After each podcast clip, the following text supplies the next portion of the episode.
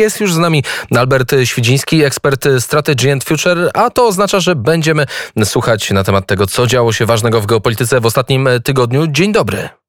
Dzień dobry, panie redaktorze. I zamieniamy się w słuch. Dobrze. Panie redaktorze, no, w ubiegłym tygodniu jak zawsze działo się wiele, było wiele ciekawych rzeczy na Ukrainie.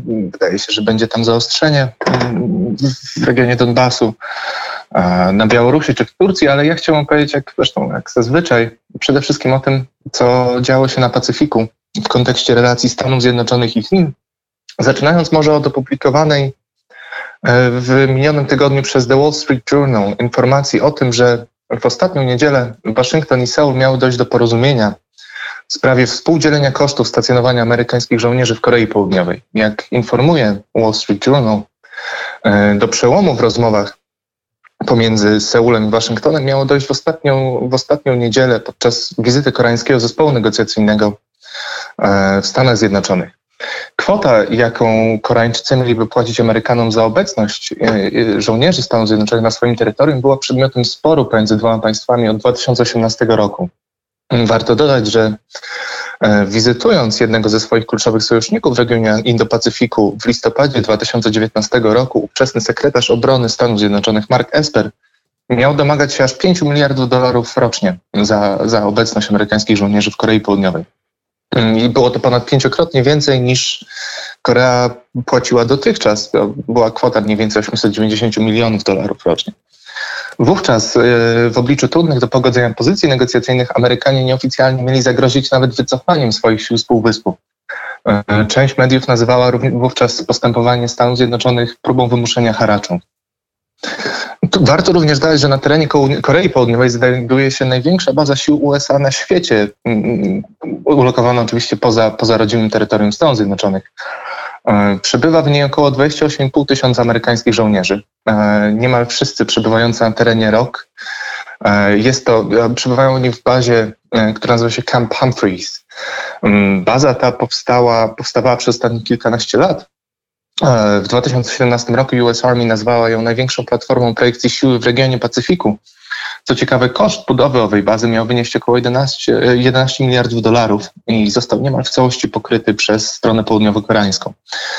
W każdym razie, o ile administracja Trumpa była nieprzyjednana co do opłat za obecność, o tyle prezydent Joe Biden jeszcze przed objęciem urzędu wysyłał jednoznaczne sygnały o złagodzeniu, o złagodzeniu stanowiska swojej administracji wobec Seulu.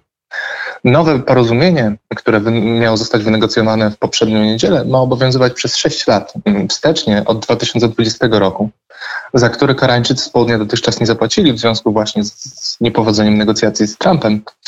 E, no i ma obowiązywać aż do roku 2025. Przez ten czas Seul zapłaci Waszyngtonowi około 7 miliardów dolarów.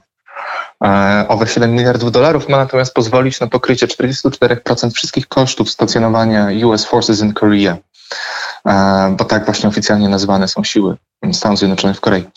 E, w 2021 roku koszty poniesione przez Seul mają wynieść nieco ponad miliard dolarów, a więc o 13% więcej niż w 2019 roku.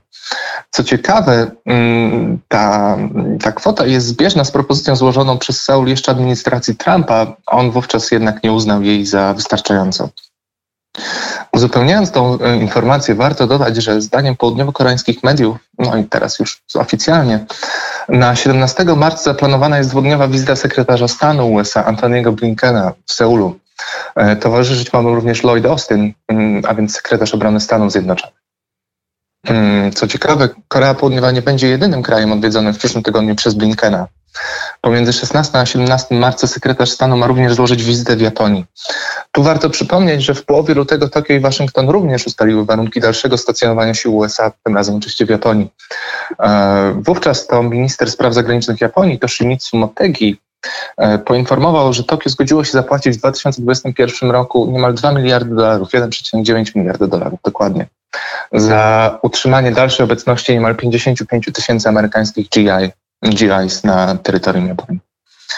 E, podczas negocjowania e, przez poprzednią administrację opłat, mm, proces ten przypominał raczej rzeczywiście pobieranie haraczu, e, od sojuszników USA za stacjonowanie żołnierzy był uznawany, był definiowany jako jeden z najbardziej dobitnych przykładów krótkowzrocznego, małostkowego i w gruncie rzeczy nieodpowiedzialnego podejścia Donalda Trumpa e, i nastawienia wobec kluczowych partnerów bezpieczeństwa. Odwrócenie tej polityki przez administrację Bidena musi zostać uznane za krok we właściwym kierunku. E, tymczasem mm, podczas gdy wizyta Blinkena w Japonii zakończy się 17 marca, dzień później on oraz doradca bezpieczeństwa narodowego USA, mm, Jake Sullivan, spotkają się w największym mieście Alaski, Anchorage, z ministrem spraw zagranicznych e, Chin, Wang Yi, oraz członkiem politbiura, chińskiego politbiura Yang Jiechi. Miejsca mm, nie wybrano najprawdopodobniej przypadkowo, jako że Anchorage znajduje się mniej więcej w połowie drogi pomiędzy Chinami a kontynentalnymi Stanami Zjednoczonymi. Nawiasem mówiąc, w ubiegłym roku e, dzieci również brały udział w spotkaniu z, przed, z, przedstawicielami, z przedstawicielami amerykańskiej administracji, tyle że wówczas był to poprzednik Blinkena Mike Pompeo, które i wtedy zostało zorganizowane w połowie drogi, tyle że w znacznie przyjemniejszych okolicznościach przyrody, bo na Hawajach.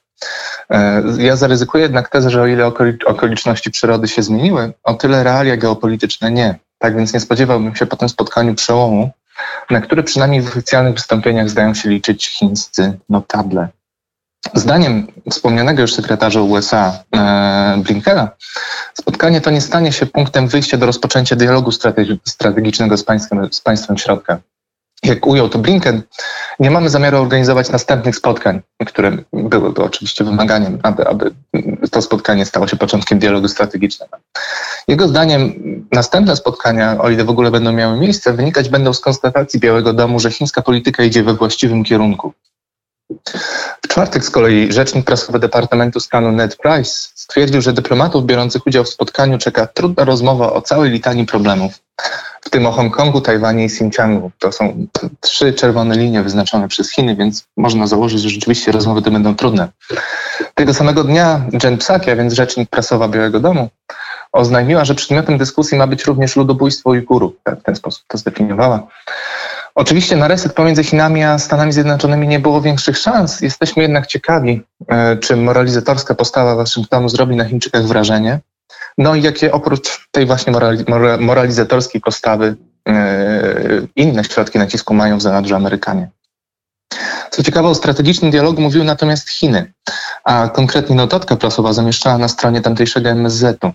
Znalazło się w niej stwierdzenie charakteryzujące spotkanie jako dialog strategiczny na wysokim szczeblu. Rzecznik prasowy chińskiego Ministerstwa Spraw Wewnętrznych powiedział natomiast, że Pekin życzyłby sobie, aby administracja Bidena porzuciła zimnowojenną mentalność, jak to, jak to nazywają Chińczycy, i zaprzestała ingerowania w wewnętrzne sprawy Chin. Z kolei przemawiając podczas konferencji prasowej konkludującej e, OZPL, czyli e, sesję mm, ogólno, ogólnochińskiego zgromadzenia mm, Chińskiej Partii Komunistycznej, premier Chin Li Keqiang wyraził nadzieję, że Chiny i Stany Zjednoczone prowadzić będą wielowymiarowy dialog, nawet jeżeli szeroki konsensus nie będzie możliwy do osiągnięcia w przewidywalnej przyszłości. Tymczasem i niestety pozostajemy przy Pacyfiku, przynajmniej, przynajmniej być może dla części słuchaczy. We wtorek przed Komisją, Spra- e, Komisją do Spraw Sił Zbrojnych Senatu USA stanął admirał Phil Davidson, który jest szefem Indo-PACOMu, czyli e, Indo-Pacific Command, a więc dowództwa Indo-Pacyficznego Sił Zbrojnych Stanów Zjednoczonych. W opublikowanym na stronie Komisji oświadczeniu Davidson stwierdził, że największym zagrożeniem dla Stanów Zjednoczonych w regionie Indo-Pacyfiku, który, jak zau również zauważył Davidson podczas swego przesłuchania, w ciągu dekady będzie domem dla dwóch trzecich globalnej populacji i generować będzie również dwie trzecie globalnego PKB, jest erozja konwencjonalnego odstraszania, którego brak może zachęcić Chiny do wykonania posunięć mogących podważyć system międzynarodowy oparty na prawie i wartościach bliskich Stanom Zjednoczonym. David, Davidson zauważa, że w 2019 roku poinformował tą wspomnianą już komisję, że Stany Zjednoczone utraciły przewagę liczebną oraz tracą przewagę jakościową nad Armią Ludowo-Wyzwoleńczą w wielu domenach, jak to ujął. Równie ważne naszym zdaniem były słowa Davidsona dotyczące praktykowanej przez Stany Zjednoczone wobec Tajwanu polityki strategicznej niejasności, a więc braku jednoznacznej deklaracji co do rodzaju reakcji, na przykład reakcji kinetycznej, Stanów Zjednoczonych w sytuacji hipotetycznej inwazji Chin na Formozę. Tu warto dodać, że ani, że, że te akty prawne, które regulują relacje pomiędzy Tajwanem a Stanami Zjednoczonymi, więc Taiwan Relations Act z 1979 roku, trzy komuniki, czy też sześć zapewnień, które zostały odtajnione przez administrację Trumpa w ubiegłym roku, nie zawierają tego rodzaju sformułowań, które pomogłyby, czy, czy pozwoliłyby na jednoznaczne ocenienie reakcji Stanów Zjednoczonych na, na chińską agresję. I tu postawimy e... trzy kropki. E, jak co tydzień gościem Królewstwa Południe był Albert Świdziński, ekspert Strategy and Future. Przepraszam, ale czas nas nagli. Musimy biec dalej. Słyszymy się w przyszłym tygodniu. Dziękuję i do usłyszenia. Dzięki.